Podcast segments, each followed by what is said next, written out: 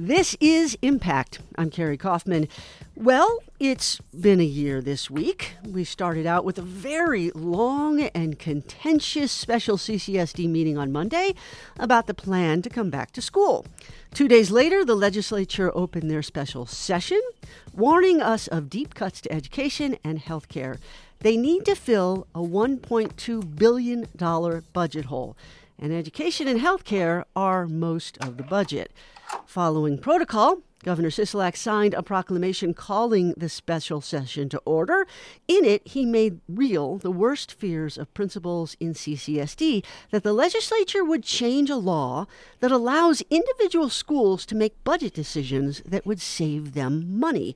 Carryover funds are often used to buy technology and other things, especially for schools that served disadvantaged populations. And one of the cuts the legislature is now looking to make are funds that go directly to schools that serve disadvantaged populations. And many principals see this as a double whammy. On Thursday, we thought the only thing on our agenda was a vote for the CCSD plan at the school board meeting. But right in the middle of the meeting, Governor Sisolak held an emergency press conference in which he announced that bars needed to close again, restaurants need to emphasize outside seating, gyms need to be very careful, more people need to wear masks, and folks should stop harassing his staff. The question was... I've received criticism that I'm not leading enough to raise revenue and to deal with the budget situation, I guess. I don't get to sleep a lot anymore. I don't get to rest a lot anymore. And when I do try to sleep, it's not been very sound sleep. These decisions are weighing very, very heavily on me. I will reiterate what I said in 6 different interviews yesterday.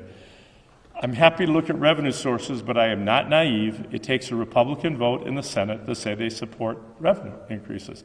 And I'm willing to listen. They all have my phone number. Nobody has called since this has been brought up. Nobody has come and said, here's my proposal to raise more revenue.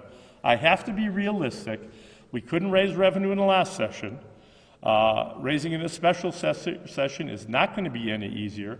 If anybody... and the Republican Senate side wants to raise their hand and say, here I am, Governor, I'm supporting revenue increases, let's talk, we can have a much broader discussion. I haven't seen that hand go up. So I'm hopeful that it will, but I will leave that to the legislature to make that call. I mean, we spent a long time, and I got a compliment here, and I'm going to say something that, well, I'm going to say it anyway. I've got cabinet heads, department heads going over the legislature, and they're getting beat up. I'm expected to get beat up. I ran for this job. I'm getting criticized every single day, no matter what I do. I get that. They all cute posts and comments that people make. My staff and my cabinet heads don't deserve that. I mean, they are working overtime. They're working as hard as is humanly possible, and they are consistently criticized. That's not fair. So if they want to criticize, here I am. It's Friday as we tape this, and I am just holding my breath. Rebecca Colbert is on the line with me today to help figure out what is going on. She's one of the moderators of the CCSD Parents Facebook page, and she's the head of acquisitions at the Clark County Library. Rebecca, I'm a very improvisational person, but this week has been a bit much. This week, when I went to bed Thursday at 10 o'clock and when I woke up in the middle of the night with insomnia, everything had changed. Mm-hmm. I'm used to that, but this feels a little more like trying to surf on a waterbed. We don't know what we're doing. We don't know where we're headed. And the problem is that is top down and bottom up. The legislature, the school board, uh-huh. The kids, the parents, the workers, we're so in the weeds. That is true. We are a lot in the weeds. I want to talk about this plan first because I feel like we got into the weeds and then suddenly Superintendent Jara turned around on Thursday night and said, we shouldn't be in the weeds. And then it finally actually explained why. But I want to talk about this plan as we know it so far, and correct me if anything is wrong. CCSD staff put together a plan that would include 3 cohorts, Some cohort A would be on Monday and Tuesday. Cohort B would be on Thursday and Friday. And the rest of the week for each cohort would be online only. And then there would be a cohort C, which is online completely. Teachers were like, how do we teach online and be in class at the same time? That didn't get answered in the first two board discussions that they had. Parents were like, 5 full days, we need to work. Other parents were like, it's not safe to bring our kids back to school. Trustee Danielle Ford called for people to volunteer to write their own plan. Then the board decided to meet on Monday. And on Monday, the district gave pretty much the same presentation they had given the week before. And then they met Thursday to vote, and the district did a pretty good job, I think, of answering the concerns that the teachers were giving, giving teachers specific schedules, modeling what a student's day would look like. And they even said that Cohort C would be dedicated teachers, that they wouldn't have people trying to teach Cohort A and B and C at the same time. And I think, Rebecca, they said that Cohort C teachers didn't have to come in the building. Is that right? Did we ever get an answer to that? I have not seen it verified in print or policy anywhere, but verbally, that's my understanding. That might be the only positive change from the discussions that, you know, CCSD parents had hosted Jara in a very generous hour-long rapid-fire Q&A. And I paid attention to a couple of groups that said, okay, they'll say one thing, but then listen next time and it's different. And I thought, no, he's being really transparent. He's on message. And we had a great Facebook Live with him. And then everything changed. And so the takeaway that I get is, yes, Cohort C does seem to be dedicated teachers for dedicated online students. Almost everything else about A and B for me is still up in the air. I don't know if we'll be semester plan for secondary students. Right. I don't know if specials will teach in person or online. I don't know how many credits my incoming high schooler will earn in one semester. And I know that they're working on it. I feel their frustration, but I can't answer questions if it's a plan that doesn't exist yet. And even though they ratified it, it's a plan that doesn't exist. Mm-hmm. Well, one of the things that I found really interesting is that Jara yesterday said, look, we're just making, I'm going to play this, actually. I have a clip of him saying this. I think this, the board can decide once the State Department approves. The board can decide to be distance education, full-time until X amount or whatever. I mean, this is the thought is that this comes back to the board once the state approves the plan. For a week and a half, he was saying, hey, we need to have a plan because the state needs us to have a plan. And now he's saying, look, just make something and then the state will approve it. And then we can fix it if we want to fix it. And I was totally surprised. I feel like we have wasted like 30 or 40 hours of meeting time when we could have known that at the very beginning. Well, we couldn't be shorter than Washoe County, which spent 10 hours, I believe, in their board meeting. That is true. I don't know what to think. I'm glad that they're working on it. I trust that the details will come out in August, but it doesn't help parents plan. Right. It doesn't help employers plan. Right. It doesn't help principals plan.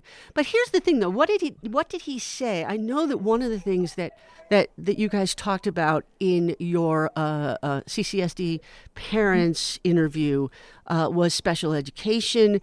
I know Andrea Cole specifically asked about putting special education kids in dedicated classrooms that were like the multipurpose room or the library or the cafeteria. And he was like, oh, yeah, that's a really good idea. And then on Monday, that was totally sliced and diced. That was not going to happen. And I wonder if they really, really actually gave that thought. My sense is that there was some positive movement on special ed, that in schools where your self-contained classrooms have a small enough enrollment and a large enough resource room or a dedicated special ed room, that perhaps special ed education could happen in person more than 2 days a week. It almost came down to a site-based decision, but once again, it's not in print. It's only in discussions through these meetings. But almost universally, the special ed teachers want to be there more than twice a week, right. and the students' parents want them there more than twice a week. Yeah. So I'm still hopeful that if anything, maybe that particular part of CCSD's community will get what they need. You know, one of the things that I talked about, I talked to a bunch of principals the other day, and one of the things they talked about is using a community, using churches that are across the street from a lot of schools, you know, utilizing other places that might have bigger rooms. I know there's legal issues and, you know, rental issues and all that stuff, but finding places, especially for special ed kids and younger kids, to go. I don't know, that might be a solution. I have no idea. You know, the childcare question has come up again and again, and I think that kind of echoes we should have the pre-K through elementary kids in class as much as we can, because those are the kids that won't be able to teach themselves or mind themselves during the day. Mm-hmm. But this is not a community that is jumping up to help. They're not bailing out CCSD. And part of that is because the entire community is suffering. But you saw the news this week. There was a church that just had to shut down because their pastor tested positive. Right. So reaching out to other facilities and other community centers also reaches out to other exposure and other unlicensed professionals. And our problems go way deeper than we don't have room for the 50,000 kids or so that will need childcare. Well, and also if kids are in childcare with a bunch of other kids, why aren't they just in a classroom? Exactly. Is there anything else that Jara said to you guys that you found was not necessarily the case when he spoke at the school board? From listening to so many of these meetings, I get the feeling, and it was a horrible realization this week, and I'm still not sure. I'm still trying it on. I get the feeling that Jara might be okay if we were a smaller district. That last year when we worried about parents streaming off to charter schools and losing per pupil funding, I think maybe 360,000 students is a little unmanageable. And so many of the decisions that he's making and things that he's saying make me think, wow, student retention is not at the top of the game, and bailing out this giant enterprise is not what's happening. So I'm puzzled. I think in their heart of hearts, they want us to go back to phase 1 so that we can do distance ed full time. Yes. And I get the feeling teachers, admin, up the food chain, that they would prefer to do distance ed full time in the fall, but that they know the community can't absorb it. I feel like when the school district had to take a break so that the governor can speak, that they were kind of hoping that he would be like, oh, hey, we're back to phase 1. And then when he said, we're closing bars, they were like, oh no, we got to go back out there. But open schools. Close the bar, open the schools, let it sort itself out. Right. Okay, so before we get to that, because I do want to talk about what the governor said and what's going on with the legislature, but I want to talk about Cohort C, because Cohort C has gotten a lot. That is the distance education thing. It's gotten a lot of talk. There are a lot of teachers who are wanting to be on Cohort C. I'm going to play Vicki Crydell, who is a teacher at Lonely Herd Elementary School, but who also is the head of the Southern Nevada NEA, the Southern Nevada Education Association. And I'm going to play this for you right now. I think it's vital that we have dedicated teachers for Cohort C. So she wants dedicated teachers for Cohort C, and I think they figured that out. I'm going to play now Ramona Esparza, who said, we need to be able to put kids first, and they should be taught by whomever is best qualified. I talked to Greg Cole of Mojave High School, and Greg said that it's about relationships. In my mind, I would be absolutely fine with it. Let's let centrally take that Cohort C.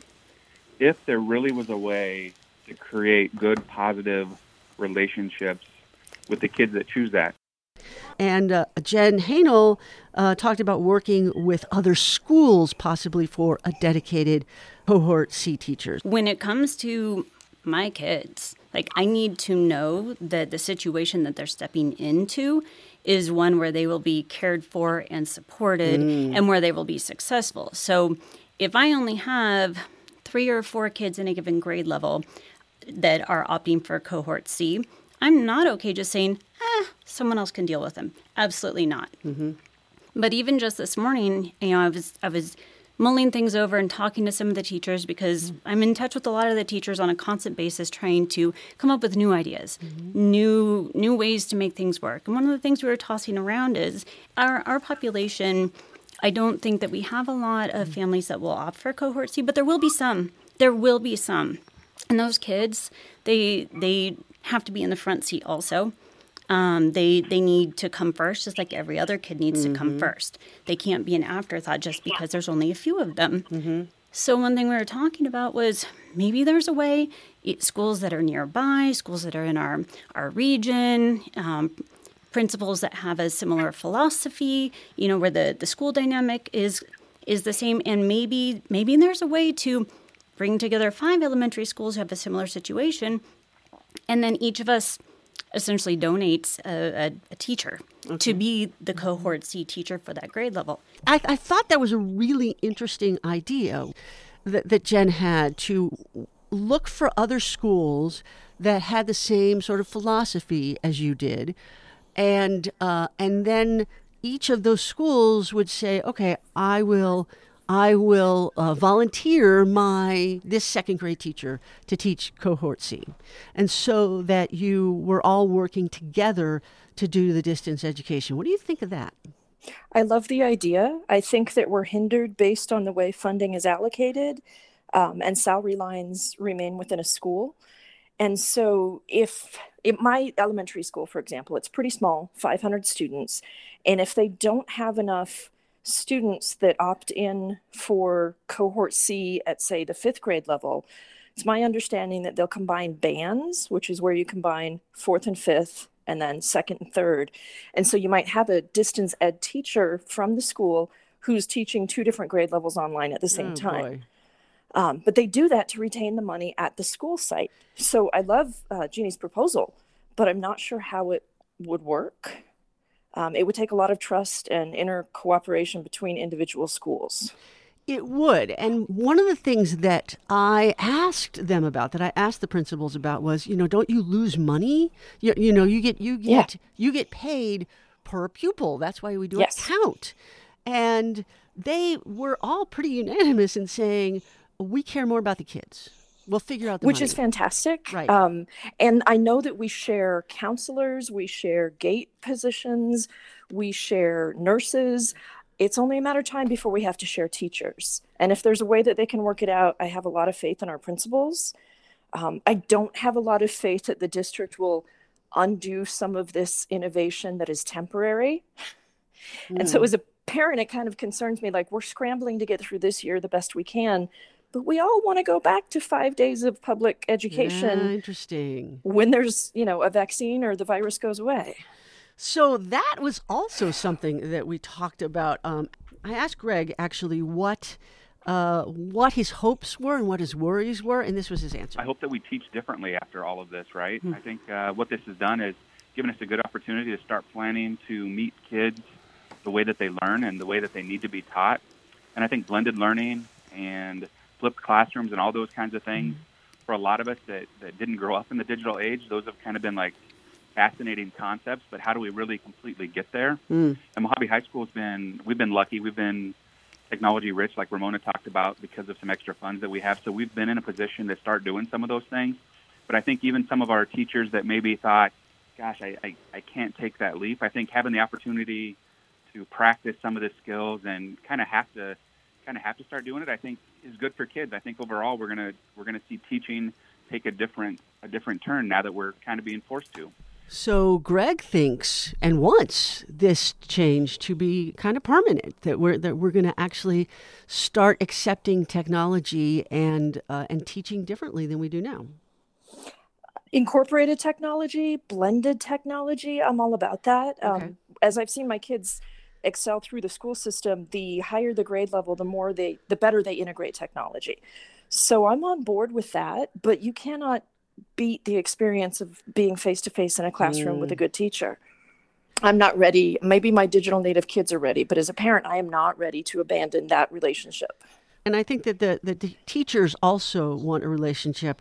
The one thing that Vicki Crydell said is that she actually figured out, she actually had better results on when she was online with her kids. Well, interestingly, like I just so that I can give some context. So I had the struggling readers, all of the struggling readers and writers in my grade level. So I teach just ELA. Speaking, listening, reading, and writing. And I found that I had a lot more participation in my virtual classroom that I did every day, Monday through Friday, than I did in the online assignments. So I had 36 students, and I'd get maybe 15. I think the most I ever had was 18 students log in. So my parents, a lot of whom don't speak English, did figure out how to log in on Google Meet. Some kids were logging in on a phone. I had kids log in from the back seat of the car. So it was logging in the virtual classroom was where I would teach the mini lessons. I did read alouds. We would play games. And so I think that's really important as we're looking at the cohort C. I could totally see myself developing relationships with these students online, especially as I expand my own abilities and strategies, and being able to do a really good job with a group of students if I had a dedicated group of students that I saw every day. You think that we're going to end up just being cohort C anyway because we're going to go back to phase one? Well, a friend texted me that we broke 1,000 cases today, so I do kind of think that we're headed right back to phase one. Yeah. Thursday night, I want to go back to the Brooks and Ford show, because that, in a nutshell, is what is going on with CCSD Board of Trustees. And I just want to play you this 13-second clip. I'm going to ask the board to review the guidelines from the state so that... I have them right here. Can we read them out loud? No, I don't want you to read them out loud. Thank you. Okay, that could change your mind. I'll keep that in mind. Thank you. Oh, my God. I was so glad that they were not in the same room, because I think somebody would have come out dead. Well, that's the kind of exchange that would not have happened if they had been in the same room together. And that's a clear example of how people behave differently digitally than they do interpersonally. Very good point. They had a number of exchanges like that. And Danielle Ford has been like throwing bombs, throwing grenades into the meetings for the last few weeks, which have kept it interesting. I have to say that. Well, I've sat through a number of institutions' board meetings lately, and I have to say the CCSD ones, you get more bang for your buck. I do think, though, that there's something more serious kind of going on beneath this. I think there's a fight for the soul of the board and for how dedicated to the rules we should be. There were a number of times that Ford said last night, why don't we just have a conversation? And I think that like she's sort of like trying to break down some sort of structure so that the board can seem more flexible and more open. I don't know if what she's doing will actually work, but I do see some intentionality in what she's doing. I do. I think there was a large number of people that dismissed Ford initially as, oh, she's naive, she's inexperienced. No, I'm starting to think she's very savvy at trying to disrupt the communication to a different purpose. And it's not disruption to be disruptive. I do think there's a goal in mind. But the seven bodies on that board are not... they're not following the lead. She's got one or two along with her, but right. I think I was never in favor of a hybrid board, but the more attention I pay to school board politics, the more I think, maybe hybrid's not a bad idea. Half appointed, half elected. Oh, that's interesting. Appointed by whom, though? That is the $10,000 question. Perhaps local authorities, perhaps other governing bodies. I'm not sure. They've suggested it before, but it hasn't gotten any traction in the legislature. But I think it might. So that's interesting, though, because I feel like if you are a person who has been appointed by, say, the Clark County commissioners, then you are going to be more apt to say, oh, yeah, sure, let's do what the commissioners want. I think the notion of hybrid boards has come out of school boards across the country that have been infiltrated by certain political mindsets who don't start with high elected public office. They start small with school boards. You see it here in the District B race right now. And as a way to combat school boards getting taken over by a small minority political view, hybrids are a good option. I want to talk a little bit about the legislature. There's a special session that's going on right now. I have not seen it since yesterday. It's pretty bleak. You know, schools, they have to cut $1.2 billion. Schools are going to be losing how much in funding? That number is not right at the tip of my tongue. 166 million cut from K-12. Okay, 166 from K-12. There are going to be deep cuts to healthcare, including Medicaid, and a lot of people right now who are out of work. Well, right, 140 million alone from Medicaid at a time when Medicaid usage is going to be up. Right, is already up. So, you know, the things we need in a pandemic are healthcare and schooling. And those are the things that are going to be cut because, honestly, they really do take up most of our budget. So I don't envy them right now. Taxes seem to be off the table. Sisolak was pretty adamant about that in his press conference on Thursday night. Actually, he blamed the Republicans, and so did Jason Frierson, who's the Speaker of the Assembly. He was like, you know, I keep trying to have conversations with them, and they won't talk to me. And the Democrats are one vote shy of a supermajority, so they can't just raise taxes. I think that the Democrats are an excellent example of not being able to lead right now. They should have gone into the legislative session with a revenue idea, with a plan, pitched it to Republicans, and then worked on getting conversion votes if they had none. But to go in blank, there's been at least 8 bill drafts and 8 bills that are being discussed, and not a one of them raises any funds. It rearranges funds. It talks about borrowing, but it doesn't raise revenue. And the reason that healthcare and this education take up so much of our budget in Nevada is that we have a very small budget for what we need to accomplish. Right. And it's unconscionable to me that there's not a revenue plan being discussed. So that's why CCSD Parents was started, to talk about the budget issues and the fact that we really do underfund our schools. And as Rebecca Garcia pointed out on a previous show, we were poised with a new funding formula to actually add money to the funding formula and actually start building our funds for schools. And now we are back. We've been thrown back at least 10 years.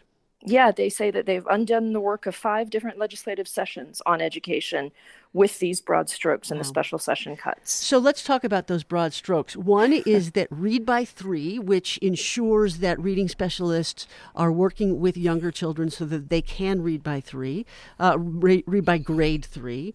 That's being cut. SB 178 is being cut, and SB 178 is specifically for schools that have high populations of kids who need extra attention. Am I wrong? No, you're absolutely right. The most vulnerable students that need the most help are now getting less than they had when they started this session 4 days ago. And they're so proud of how they've saved Victory and Zoom. But it doesn't matter if they reached into the fire and saved one kid while they let the other 4 die. And that's kind of what it feels like. And then also schools are losing their carryover funds. So there are a lot of schools that are Victory and Zoom schools that got 178 money. And this year, schools got 178 money up to 4-star rating. Schools that had a 5-star rating didn't get it. But so they've taken that extra money, and then they've saved it for plans to invest in technology, to be able to hire more teachers, reduce class sizes, whatever. And now the legislature is talking about taking that away. So these schools now get a double whammy, a double jeopardy, because they lose their 178 money and they lose their carryover funds. Yeah, the carryover is personal to me. At a small elementary school that has had to budget for cuts in the last three sessions, or the last three budget cycles, we used carryover money to pay hours to our Read by Three strategist. And so now, at the same time that they're cutting the original funds for the Read by Three strategist, they'll be taking our carryover funds as well and not giving us any more money for students who need to learn English language. Right. And we're a tiny school with a tiny budget, and we do the best we can by having supply drives and student-generated snack funds. But you shouldn't have to sell popsicles to fund literacy strategists. And now all the popsicle money we sold and saved will be gone. I thought that was like a PTA matter. That's not... There's a line called student-generated funds. But what you do on an SOT, if you're trying to be creative, is use your student-generated funds for one thing and save supply money. Like you might use student-generated funds to buy paper because you can use your supply money to fund a strategist. So we blew student-generated funds on supplies, thinking we could save our supply money as carryover, and now we don't get a strategist. Is there anything that you can do to save that? I mean, the AB2 was put out, and then it will be. They haven't voted on it as of this taping in the Assembly. It will be going to the Senate. I know that Selena Torres talked about preserving carryover funds on the floor that the first day of the special session. Are you in contact with legislators? And what do you think the chances of preserving that might be? I think that we understand the carryover funds will revert back to the school district. What we would like to see happen is maybe some deliberation and thought that says you could only use these carryover funds for specific initiatives at schools that lost programs and services. So it's okay to round up all the carryover money from, because not every school has it, but at least put it back in to fund some of the cuts that the state just impacted us with. Rebecca Colbert is one of the moderators of CCSD Parents' Facebook page, which has how many thousands of members right now, Rebecca? We are almost up to 9,700. We are going to break 10,000 any minute now. It's a very important page. Really good discussions happen there. They keep you well informed about what's going on. It's really easy if you're busy to just look at CCSD Parents. So you would go to Facebook.com/groups/CCSD Parents. So go join that page. Rebecca is also one of my co-hosts for Impact. And I appreciate you going over this crazy, crazy week with me, Rebecca. Next week must be better. Yes, next week. Let's hope. You are listening to Impact, a weekly show on KUNV and via podcast at KUNV.org. You can also listen directly at impact.simplecast.com. For nearly 20 years, the UNLV Food Pantry has assisted university students, staff, and faculty in need. Open select days each month throughout the year, the pantry offers non-perishable food staples and basic hygiene items. UNLV Food Pantry is located on the Paradise campus, 851 East Tropicana Avenue in Building 600. For details or to contribute items, visit unlv.edu and search Food Pantry, or email food.pantry@unlv.edu.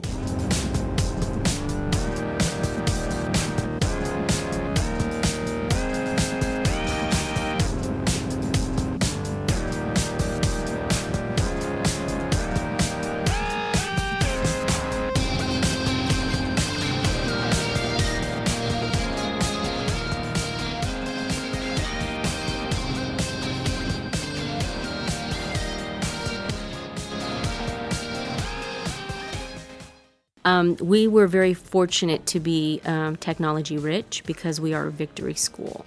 So that was crucial that we were able to provide not just the ability to give kids Chromebooks, but we knew that bandwidth Wi-Fi is definitely an issue. So using other funding sources, we were also able to give kids hotspots. That was Ramona Esparza talking about what Valley High School did with the money she saved last year. As you heard Rebecca Colbert say, Nevada hit 1,000 new cases yesterday and almost as many hospitalizations. On July 10th, we were almost at 26,000 cases with 579 deaths. 10 days ago, we were at 19,000 cases and 511 deaths. At the beginning of June, we had 8,700 cases and 445 deaths. That is triple, more than triple, the cases in a month and a half. And there are reports that even people with mild cases end up with decreased mental abilities and other symptoms. We don't know right now what COVID-19 does to our bodies, even if we can breathe perfectly fine. This is not something to be taken lightly. More than 3 million people in the U.S. have tested positive for coronavirus as of July 10th. At the beginning of June, those numbers were just over half of that. This is all according to COVIDtracker.com, which I think is a pretty wonderful website. I look at it daily. Nevada, of course, is one of the hardest hit states economically, and today we learned that as our legislators are sitting in Carson City, one person who has been in the building the last 3 days has tested positive for COVID-19, which brings up a very dystopian question. What do we do if our government is too sick to function? And will we really be going back to school in the fall? In my interview with educators, teacher Vicki Crydell voiced a concern that I have seen from many teachers on social media. A lot of the public appears to have turned on educators. And I try not to look in certain places on social media, but there are some places on social media that are pretty negative towards educators who don't want to just jump in and be back in the classroom because they're afraid. Some of us are afraid for very legitimate reasons. I mean, I think everyone's afraid for legitimate reasons, but so that my fear is that we're going to lose a lot of educators and they won't come back. We already have a shortage here. What's going to happen if we lose a couple thousand teachers? The truth is teachers are afraid to go back in the classroom. And the school district is going to have to deal with that, as most teachers probably will opt for Cohort C, teaching at home, while many students and their parents are going to want the kids back in school. One of the issues Rebecca Colbert and I talked about was SB 178 money and carryover money. This is money that goes to schools with high-risk populations. Carryover was part of the reorganization, the infamous AB 469 that everybody talks about. And 178 was specifically aimed at low-proficient students that aren't at Zoom and Victory schools. Right now, we have one of the people that helped write the AB 469 bill that came through in the 2017 session. Ed Gonzalez is a Republican consultant, and he was working with the legislature at the time. We are also talking with Jen Hanel, who is the principal of Snyder Elementary School. I talked with Jen earlier this week, and I played a couple of clips from our conversation on Tuesday. The moment we walked out of the building on Tuesday, we got news that the carryover money might be taken away. Jen, I want to start with you. What does this do to you at Snyder? So last spring, my SOT and I, we actually worked really hard knowing that there was a possibility of some budgeting concerns coming up. We went ahead and set aside some of our money, didn't spend it right away when we were doing our budget so that we would have it for this next year.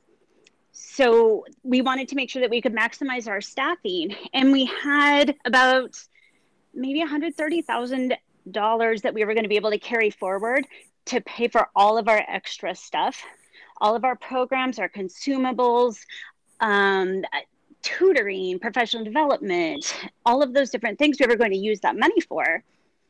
And if that is all taken away, I'm going to have to reduce my staff because that was money that was already earmarked. Had we had any inkling that that was going to be an issue, that it could possibly be removed from us, we would have spent it all up front and done something different.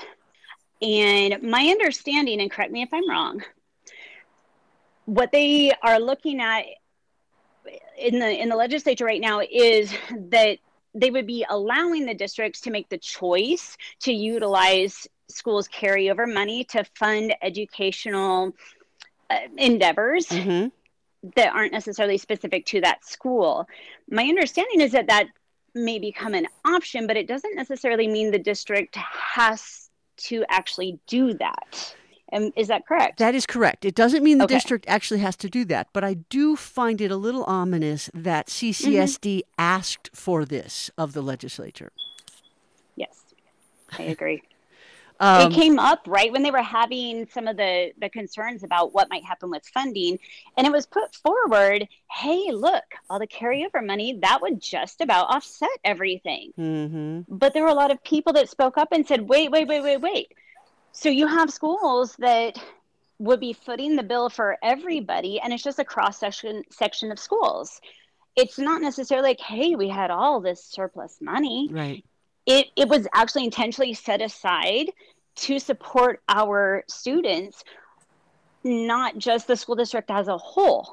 Like, that's money that we were given last year to work towards all of these different things, and we chose to set it aside so that our tightening of the belt was not as awful as maybe it could be. We always at my school, every single year, we never know what the fall will bring. Like, what if enrollment changes or things happen and we reduce budget by a certain amount, because the amount of money that they tell us to work with and turn in for a preliminary budget in February, that's just is funny money. That's how many kids they think we're going to have. They're just not really sure. And it's never quite accurate. Mm-hmm. And pretty much always we have to reduce a little bit some form or fashion. So I always like to have a little bit of cushion, I guess, because I don't want to be in a situation in the fall when count day comes and we do have to make budgetary changes. I don't want to suddenly have to cut staff members or reduce programming or take away some of the extracurricular activities that the kids have had access to. I would rather be able to put those in place when we know for sure this is all of our money, because the spring budget, they're just hedging a guess. So now, are you talking to legislators about putting this back in? Well, we're emailing. I've encouraged my staff to email as well. I not just email the legislators that represent where you live, but also where our school is, because it's our students and our direct constituents, our stakeholders, that are really going to feel that, in addition to our staff. So it's our kids that will hurt if we can't pay for, you know, the different programs that we've been using to get growth over the past 5 years, because we've done great with what we've had. It's our kids that end up losing out, and they already lose out on so much. It's a very impoverished area. Mm-hmm. We don't want that to happen. Like, we use those funds. Like, last year we actually purchased like school uniforms and supplies and things that maybe in other areas might be provided by the family. We do that for our kids. Those are things that won't be there if we have all of our extra money taken away. Ed, I want to bring you in here. You were one of the people who was feverishly writing AB 469 before the end of the 2017 session. This is part of it. I mean, AB 469 was reorganization. It didn't specifically say individual schools. That was decided by CCSD after this was passed, that this is how they were going to implement it. But this carryover money, this was specifically part of the bill, yes? Well, yeah, I want to correct on 469. It did say at that point, it was the previous bill 394 that set up the process. Okay. The most important part about this is the attrition money. And the attrition money is the savings that if you have a teacher that's set in your account, like you're essentially buying the teacher, but you can't find it. And at the school where I sit has a community member on the school organizational team. It's like that mini school board at each school. We have at Hickey Elementary up in Sunrise Manor 6 vacancies. We had it last year, and we've had it this year. So when you're talking about the opportunity to take money from Hickey Elementary, we're talking probably over $700,000 that's going to happen. And at our SOT meeting, we anticipated that 178 was probably gone, that we're going to take massive cuts. And we could, with the dollars that we saved, absorbed an atrocious one-year cut and sort of be okay. We wouldn't have a lot of the services we like, but we could. Mm-hmm. And there's a lot of other schools who are in that same boat, who are going to take this money and watch it go away. And it's in our poorest communities, the communities that can't get teachers normally there. Matt Kelly, a Canyon Springs, Becco Middle School, which I might be wrong on that, but that's $400,000 from their budgets. There's hundreds of thousands of dollars from savings. And when we wrote the 469, we realized that there were communities who weren't getting teachers, and the school district could take the money out of the school and spend it somewhere else. Mm. And they would not give the additional resources that help these long-term subs and the situation they cause when we're not having equitable education. And so to put this into a bill that Superintendent Jara said to the legislature that they're not looking to take the money is baffling, because why would you do it if the district doesn't plan on doing it? And Carrie, if I can add one more thing, mm-hmm. The district's position is always to take the money. Even in 2019, when we had some tweaks they were trying to do, they did tell the chairman of the education committee they wanted that money back. So this isn't a new position for the district. They have never liked the carryover and nutrition money going to schools. They have fought for that mm-hmm. continuously. So your school, Ed, does get 178 funds, which means that mm-hmm. it's not a Zoom or Victory school, but does serve an underserved population, correct? Correct. And you, Jen, are a Victory school, correct? Mm-hmm. Yes. And so you don't get 178 money. You're not going to lose that. Correct. You are going to lose your carryover money, though. Well, it depends on what happens at the district level. Right. It depends on what happens at the district level and in the legislature. I mean, they haven't passed it as of this taping on Friday, the 9th, the 10th of July, that they have not. They put a bill in to possibly change the law, but they have not done it yet. Mm-hmm. And so we'll see how that plays out in the coming week. But you were going to say what? If they take away our carryover money, the impact at Snyder is probably going to be very similar to what would happen if they unilaterally took a certain amount per pupil away from every school in the district. Yeah. So the impact might be more of a wash at my school because we're looking at a smaller amount. But like Ed was saying, when you're talking about $700,000, when he's talking attrition money, which by the way, I'd forgotten, but we have a position that we would be getting attrition money for at my site, which we had accounted for in our spreadsheets. But we have schools that they would end up footing the bill for everybody. And some of those schools would lose out significantly more than others. So as a school that had no carryover, no attrition, and if those are the only cuts that are being made, or I guess money being taken away, so you're going to have some schools that just continue on with their exact same staffing and their exact same plan and be able to just kind of go forth. And then you have some schools that might lose massive amounts that account for like 10 staff positions or more. And they may have some of that extra money because they actually planned carefully. And, you know, they set aside and they were planning, thinking ahead, knowing that maybe we're coming up on tough times. And to have a cross-section of schools foot the whole deficit for a district is just grossly unfair. Like I said, you know, it may be a wash at my school. Whether they do one or the other, the impact might be pretty close. Right. But I think about those other schools that have much greater amounts, if we're looking at attrition, carryover, or the combination of the two. And it's just, it's nowhere near equal. It's just not fair. And when we're all having to make these huge investments towards technology and training, and these are unprecedented times, uncharted waters.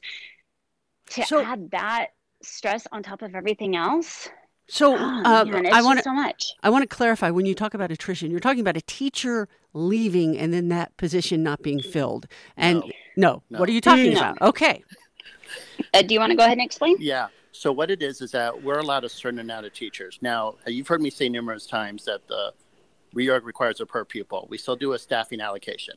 So at elementaries, it's different. Like, let's say I'm allowed 25 students and I get a teacher, okay? We have these teachers built into the budget. We can't hire them. I'll give you another example. Sunrise Mountain, that's right next to us. They have, I believe, 11 vacancies. They just can't find the teachers. And so instead of paying that $84,000 or whatever the number is, they get a long-term sub. There's a massive savings in that. Mm-hmm. And the reason this put in is that when they did the hearings, they found out they were taking those extra dollars out of our poorest communities, out of those Title I schools we're normally at, and putting it back to the district.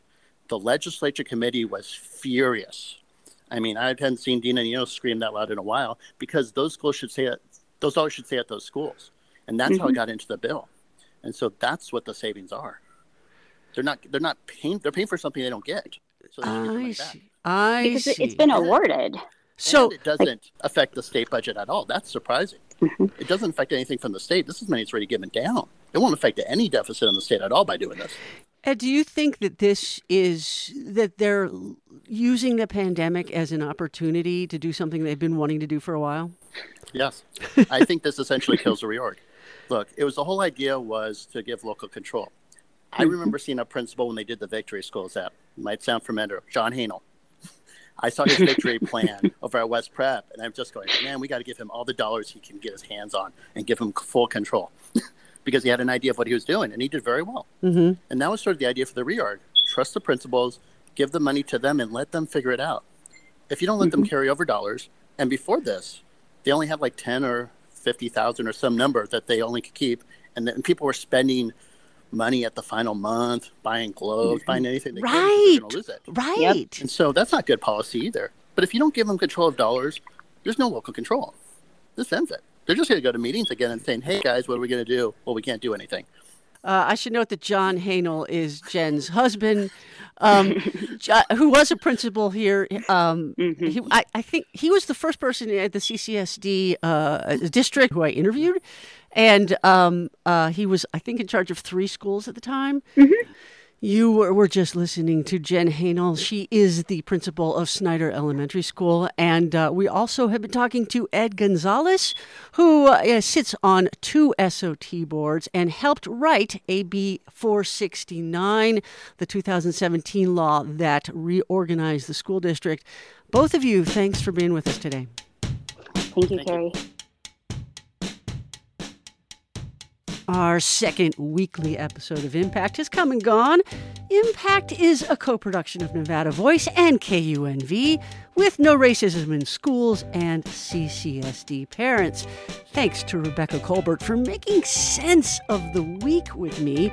And thanks to Ed Gonzalez and Jen Hanel for updating me on how the legislature's decisions might affect schools. Thanks also to Mojave High School Principal Greg Cole, Valley High School Principal Ramona Esparza, and Lonely Herd Elementary School teacher and head of the National Association of Education of Southern Nevada, Vicki Crydell. The music you have been listening to is Foster the People's Life on the Nickel and Vampire Weekend's Oxford Comma. Next week, we'll be updating you on legislative decisions, and we hope that they are all healthy. Share our podcast with those you love. The link is impact.simplecast.com. I'm Carrie Kaufman. Thank you for listening to Impact.